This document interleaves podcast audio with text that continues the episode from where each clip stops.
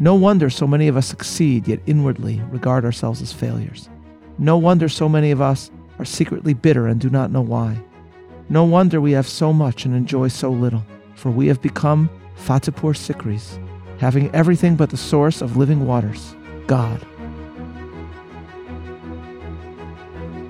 Welcome to Bible 365, episode 148, when Rabbi visited Fatehpur Sikri. I'm Meir Soloveichik. One of my revered teachers was Rabbi Norman Lamm, who passed away at the end of May 2020.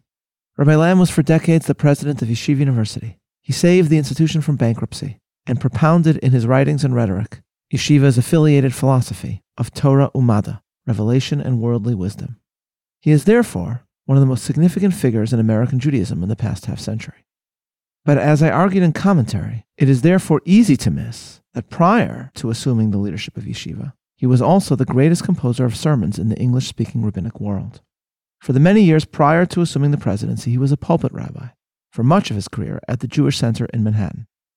Today, every single sermon from 1952 to 1976 is available online in the Lamm Sermon Archive. Reading the PDFs of these typewritten pages, along with the edits added by hand, one senses the labor of love that produced them, the attention that was painstakingly paid to both substance and style. This man practiced homiletics not merely as a duty, but as a delight. The sermons, as I've noted in my written tributes to Rabbi Lamm, take one through the Torah text of that week's reading, but also through the issues of the day Israel's early years, Kennedy's assassination, the moon landing Vietnam, the Six Day War, and the Yom Kippur War. It may be that in its breadth, no other sermon collection compares in Jewish history. One of my favorite sermons was inspired by a trip he took and by our own verses in the book of Jeremiah. In chapter 17, Jeremiah gives us some of his most famous phrases. For example, we have the expression, Baruch HaGever Asher Yivtach Ba'Hashem. Blessed is he who places his trust in God. The passage begins, verse 5. Thus saith the Lord, Cursed be the man that trusteth in man, and maketh flesh his arm, and whose heart departeth from the Lord. For he shall be like the bush in the desert, and shall not see when good cometh, but shall inhabit the parched places in the wilderness, in a barren land not inhabited. Blessed is the man that trusteth in the Lord, and whose hope the Lord is. For he shall be as a tree planted by the waters, and that spreadeth out her roots by the river, and shall not see when heat cometh, but her leaf shall be green, and shall not be careful in the year of drought, neither shall cease from yielding fruit. To trust in God, Jeremiah says, is to be akin to a tree planted next to a sustaining water source. It is this allegory that Jeremiah further pursues in describing Israel's idolatrous abandonment of the Almighty. Verse 13 O Lord, the hope of Israel, all that forsake thee shall be ashamed, and they that depart from me shall be written in the earth, because they have forsaken the Lord, the fountain of living waters. Heal me, O Lord, and I shall be healed. Save me, and I shall be saved, for thou art my praise. The Almighty, then, is our ultimate spiritual water source. And as Rabbi Akiva notes in the Mishnah, there is also a possible pun here. God is called Mikveh Yisrael, the hope of Israel. And mikvah can also be read as a pool of water. The link between God and water has appeared in Jeremiah before.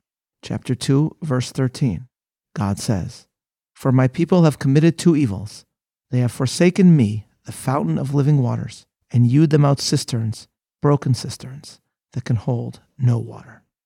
It is this comparison that helped inspire a remarkable sermon in 1961 by Rabbi Lamm, delivered on Rosh Hashanah. The then very young rabbi began his sermon by describing a trip he had taken to a remarkable city in India built by a King Akbar, a city named Fatehpur Sikri.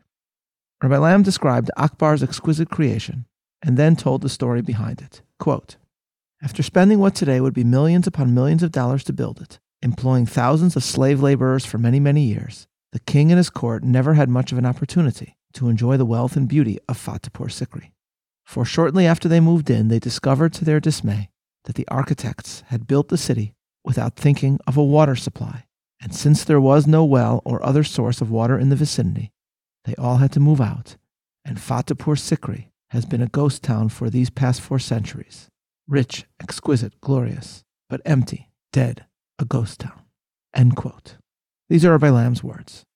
Now, ladies and gentlemen, I often say, often half jokingly, that all trips rabbis take, indeed almost everything they do, is largely in search of good sermon material. And this experience for Rabbi Lamm gave him a remarkable metaphor for his sermon.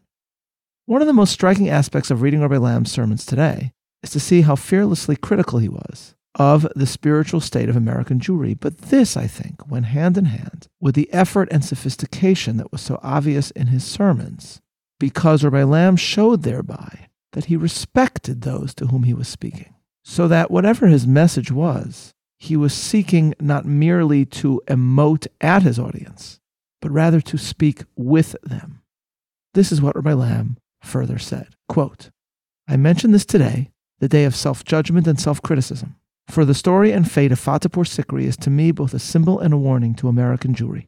Remember that a well or a fountain of water is more than just a supply problem for an engineer or city planner. It is a life giving necessity for everyone, and as such, a poetic symbol in religion for God Himself. In the words of Jeremiah, Oti azvu mekor ma'im chayim, my people have abandoned me, says God, the fountain of living waters. God is the creator and source of all life in existence is the well or fountain of the waters of life, and we have indeed abandoned him. Like the foolish builders of Fatehpur Sikri, we have laid our plans, worked at building family and fortune, attended to a myriad of complex details in establishing ourselves and our reputations, and forgot to arrange for the water supply, forgot that for a meaningful life you must have God, the fountain of life. We have become, in the words of King David, Shcheche Elokim, those who forget God. For American Jews rarely deny God, they usually ignore him, even as the architects of King Akbar simply forgot about a source of water. Rabbi Lamm then applied his words to his present. What he said, the language that he utilized, was strong but also exquisitely crafted, and so the respect for his audience was made manifest. Listen to what he said quote, We live the major part of our lives until well into our Middle Ages, building family, business, reputation. And then, when the major part of the structure of our lives is completed, we realize, with a rude and cruel shock, that we have made a tragic omission. Everything is there but that which counts most. There is no God. Life is only a shell. We are spiritually well dressed corpses.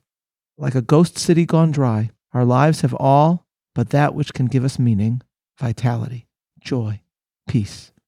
No wonder so many of us succeed, yet inwardly regard ourselves as failures. No wonder so many of us are secretly bitter and do not know why. No wonder we have so much and enjoy so little, for we have become Fatehpur Sikris, having everything but the source of living waters, God. Life is run dry. Our social lives are bathed in cocktails, but the soul is parched. Outside, we are the envy of our neighbors. Inside, we are dried up. We have been so busy with the details and facade of our lives that we forgot the fountain of living waters.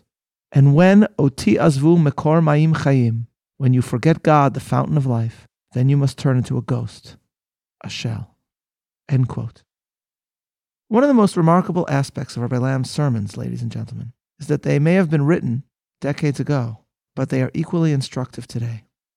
I cited this sermon by Rabbi Lamm on Rosh Hashanah in my own address. And inspired by Rabbi Lamm, I turned then to the Torah readings of that day. At first glance, we focus on Rosh Hashanah, on some of the most central stories in our history the birth and circumcision of Isaac, and the Akedah. And yet, as Rabbi Lamm himself noted, when we look closely, we realize something striking and surprising that many of the verses of the Rosh Hashanah readings relate to the simple question of finding water in the desert.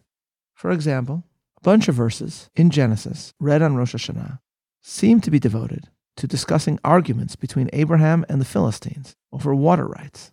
Indeed, we read that so important was this matter to Abraham that he asked the Philistine king Abimelech to acknowledge under oath that Ani chafarti et ha'be'er that I, Abraham, dug the well. I, Abraham, have the rights to this well. The oath taken led to the name of that location, Be'er Sheva, the well of oath, ultimately the central city of the Negev. Why, ladies and gentlemen, read about something so seemingly irrelevant on Rosh Hashanah, on that day of days? While Rabbi Lamm had his own reading, I suggested, based on Rabbi Lamm's earlier words, that herein lies a powerful lesson. The story follows the birth of Isaac, and now that Abraham had an heir, now that the future of his faith and his people was secure, Abraham wanted to set an example for the future, teaching the generations to follow by his example. Abraham had achieved much more than most. He was wealthy with abundant flocks. He had commanded an army against kings. And now he finally had an heir. He could have built himself a palace, like those mighty Mesopotamian leaders in the society that he had abandoned. But Abraham lived his entire life in a tent, a tent open to the world. He wished to show the future that his main focus in life was on something quite basic water, source of life itself. Water, a symbol of what is also most important to the life of the soul God, the true spiritual spring. Thus, Be'er Sheva, the well of oath, swear to me, Abraham says, that we will record for future generations that it was I who dug this well, so that my descendants will remember my legacy, my focus on what was most important. Thus, Rabbi Lamm, drawing on Jeremiah, inspires us to see, in stories about water, metaphors for our own age. In one of the many inspiring tales in his book, Let There Be Water, Seth Siegel describes 11 farms in the Negev desert, which under the British mandate had to prove their sustainability before the British shut them down. Water was discovered at one of them, Nir Am. Siegel writes of one of the heroes of Israel's water history, Simcha Blass. Quote, Blass had a problem, though. He needed hardware to move the water. World War II had created massive shortages of metal and machinery, with most industrial goods allocated to the war effort. In the land of Israel, many of Blass's projects were hindered by a scarcity of pumps and pipes. In the aftermath of the war, shortages continued, as there was a seemingly endless demand by the civilian sector in the U.S. and the effort to rebuild all of war ravaged Europe. Anticipating the need to pump water to these 11 farms, Blass had quietly made arrangements to purchase a large consignment of steel pipes from an unlikely source. During the war, a special set of pipes had been laid to help put out fires caused by the Nazi Blitz of London. With the war over and the Nazi threat gone, this parallel London water system was superfluous. Blass quietly arranged to purchase all of those pipes. The expense was enormous, but high quality pipes were hard to find. With his new trove of hardware, Blass was able to arrange for the desert farms to be linked up to Nir Am. Blass had established a regional water system that would have long lasting impact on the Zionist cause and also on the to be formed nation's approach to water. End quote. It is a remarkable story that Siegel tells, and as he notes, it is inspiring to consider how pipes used to put out the fires caused by the Nazis suddenly became a source of sustaining life for the Jews of the Holy Land. And this story of seeking water in the Negev, where Abraham once did, provides for us a metaphor today. The endurance of the Jewish people is at least in part because throughout the centuries, our ancestors read the criticisms of Jeremiah of his own age and learned the lesson that the prophet intended to communicate. Our ancestors therefore ensured that generation after generation they built their homes, however humble, with a water source, meaning with a sustaining source of spiritual life. They created cultures more like Be'er Sheva and less like Fatehpur Sikri, less focused on the material pleasures of life and more focused on what was most basic to life. We ourselves are called to ponder this lesson every Rosh Hashanah with Jeremiah's words ringing in our ears. As for me, I hear and I miss Rabbi Lamm's voice as well. This is Meir Soloveichik looking forward to learning together next week. Wishing you a Shabbat Shalom and signing off.